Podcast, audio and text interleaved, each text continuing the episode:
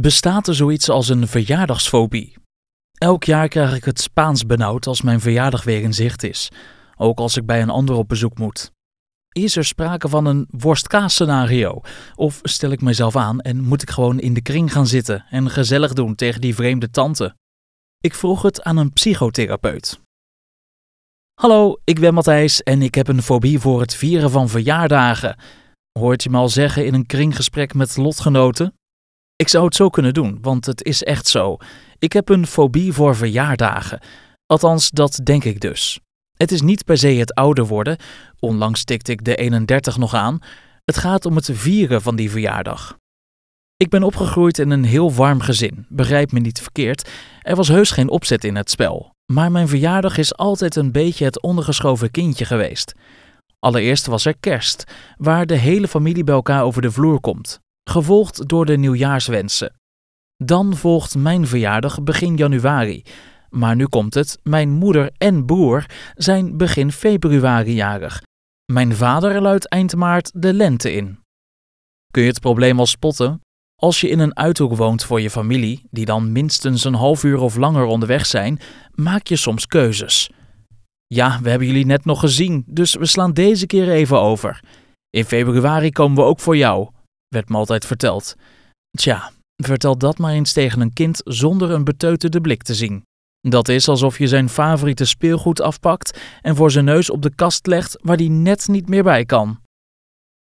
Mijn moeilijkste verjaardag was mijn tiende. Dit jaar was er geen sneeuwstorm, wat in sommige jaren een extra reden betekende om niet de stormvloedkering over te steken en dus toch niet te komen. Nee, ik moest het op zaterdagavond vieren. Normalitair vieren wij traditiegetrouw alle verjaardagen op zondag, omdat mijn ouders een drukke winkel runden. Alleen uitgerekend deze zondag moesten ze naar een beurs in Houten en de zondag erop was ook geen optie. Gevolg: één oom en tante uit Middelburg, een surrogaattante en oom uit het dorp en nog een familievriendin kwamen langs voor deze jarige Job. En zo ontstond er, vermoed ik, al sluimerend een trauma ik zou voortaan altijd een hekel hebben aan het vieren van mijn verjaardag. Kinderfeestjes gaf ik al niet meer rond groep 6. Ja, maar jij wordt ook nooit uitgenodigd, zei mijn moeder. Nee, logisch, als jij niemand uitnodigt natuurlijk, antwoordde ik.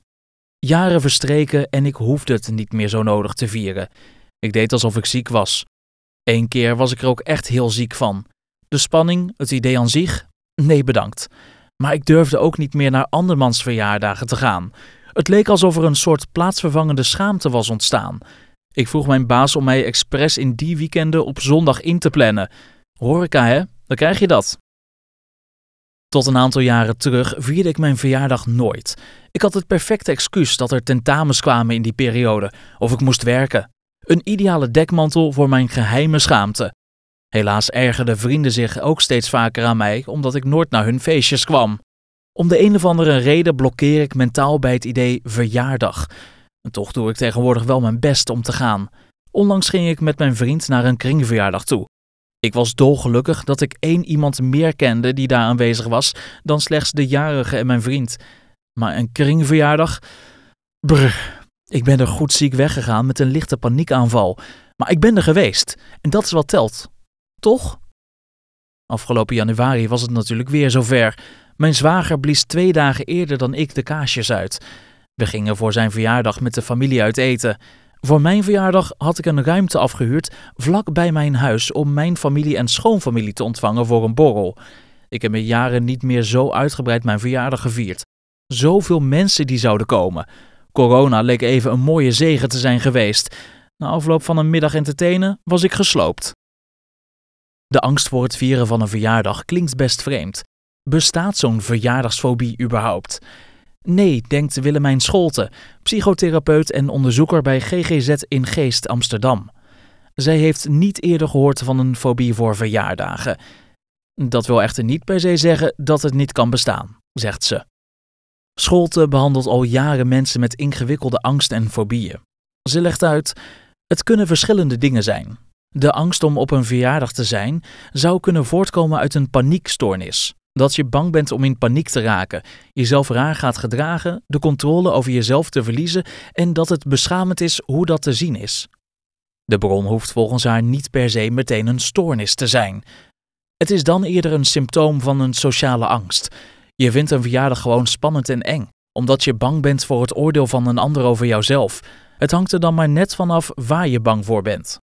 Scholte stelt dat het in mijn geval voornamelijk interessant is om te begrijpen waar die angst in zit. Waar ben je bang voor? Scholte reageert op mijn ervaring als volgt. Er zitten meerdere kanten aan jouw verhaal. Je hebt negatieve ervaringen gehad aan je verjaardag, dus de betekenis van een verjaardag is daardoor gekleurd. Het vieren van een verjaardag betekent voor jou niet: oh leuk, feestje en familie. Het betekent voor jou iets anders. Op de vraag wat een verjaardag voor mij betekent, antwoord ik dat ik het liefste de hele dag onder een deken zou kruipen en hoop dat de dag zo snel mogelijk voorbij is. Dat is dus de neiging hoe je je wilt gedragen, zegt Scholte. Toch is er volgens haar iets wat angst oproept en mij doet denken aan iets negatiefs, bijvoorbeeld niet belangrijk zijn. Daar slaat ze volgens mij de spijker op de kop. Het is een gevoel van afwijzing. Dat is precies waar we naar kijken bij zulke gebeurtenissen, zegt ze. Ze interpreteert vrij dat mijn verjaardag voor mij vroeger ondergeschikt leek en dat ik daar het gevoel uit kreeg dat ik niet belangrijk genoeg zou zijn. Die verjaardag die voor andere mensen een leuke betekenis kan hebben, heeft voor jou een negatieve associatie. Dat maakt het dat je niet meer zo enthousiast bent over verjaardagen, vervolgt Scholte. De context die ik volgens haar toeken aan het concept verjaardag kan vervolgens angst oproepen.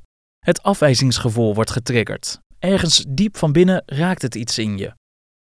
De spanningen in mijn lijf, het gevoel van hyperventileren en soms ook daadwerkelijk een paniekaanval meemaken, zijn geen pretje als je naar een verjaardag moet. Laat staan als je in de kring zit en het zweetje plots uitbreekt. Maar zulke paniekaanvallen, is daar een logische verklaring voor te vinden? En valt er iets tegen te doen? Ja, denkt Scholte. Wat ik denk dat er gebeurt, is dat je die negatieve associatie met verjaardagen al had en dat die dus automatisch spanningen oproepen. Dat is gewoon oud zeer. Het is een referentieel verband. Het doet je denken aan het verleden. Ze vervolgt. Maar omdat je ook lichamelijke sensaties voelt, is er dus ook wellicht sprake van angst voor een ramp. Dat mondt dus uit in een sequentieel verband. De gebeurtenis is een voorspeller voor de ramp. Als je dan op zo'n verjaardag bent, ben je bang dat je in paniek raakt, dat je niets meer kan en dat mensen je zullen uitlachen. Het is dus tweeledig. Er wordt iets opgeroepen van vroeger en je bent bang voor de gevolgen dat als je nu gaat en je gaat angstige gevoelens krijgen, dat je dan ook een paniekaanval krijgt. Nu is het zo dat ik altijd tijdig de ruimte wist te verlaten voor ik een echte paniekaanval kreeg. Toch is dat niet de beste oplossing, stelt Schouten. Het is begrijpelijk, maar niet verstandig. De volgende keer als je gaat, krijg je weer hetzelfde gevoel dat je weg moet gaan. Als je dan niet gaat, krijg je anticipatieangst. Kortom, ik moet op een verjaardag een paniekaanval doormaken. Angst is volgens Schouten best te verhelpen. Dat klinkt heel raar, maar in feite kan je ook even weglopen, naar de keuken gaan of iets dergelijks. Je hoeft heus niet een paniekaanval in de kring te hebben. Het probleem met paniekaanvallen is dat mensen een soort catastrofale angst voor bepaalde rampen hebben. Bijvoorbeeld flauwvallen of de controle verliezen, zegt Schouten. In feite zijn het dus irreële rampscenario's. Paniek is eigenlijk gewoon een rotgevoel. Als je durft de angst er te laten zijn en niet het gevoel dat je weg moet vluchten, merk je dat het vaak vanzelf minder wordt. Scholte stelt dat mensen met angststoornissen het beste de situaties moeten leren relativeren. Neem jezelf voor om te blijven en bedenk: de paniekaanval is ongevaarlijk, maar wel vervelend. Maar er kan niks gebeuren en de rampen die ik vrees zullen niet optreden. Ze besluit aan de hand van mijn verhaal dat mijn angst zeker is ontstaan in mijn jeugd en dat daar spanningen vandaan komen. Maar als ik in die visieuze cirkel blijf hangen, er echt niets zal veranderen. Dan krijg je dus anticipatieangst en ga je de boel vermijden. Het houdt zichzelf allemaal in stand. In een behandeling ga je volgens haar juist de confrontatie opzoeken. Je gaat bijvoorbeeld hyperventileren en alle sensaties oproepen om te ontdekken: dit kun je allemaal doen en er gebeurt helemaal niks, zegt Scholte.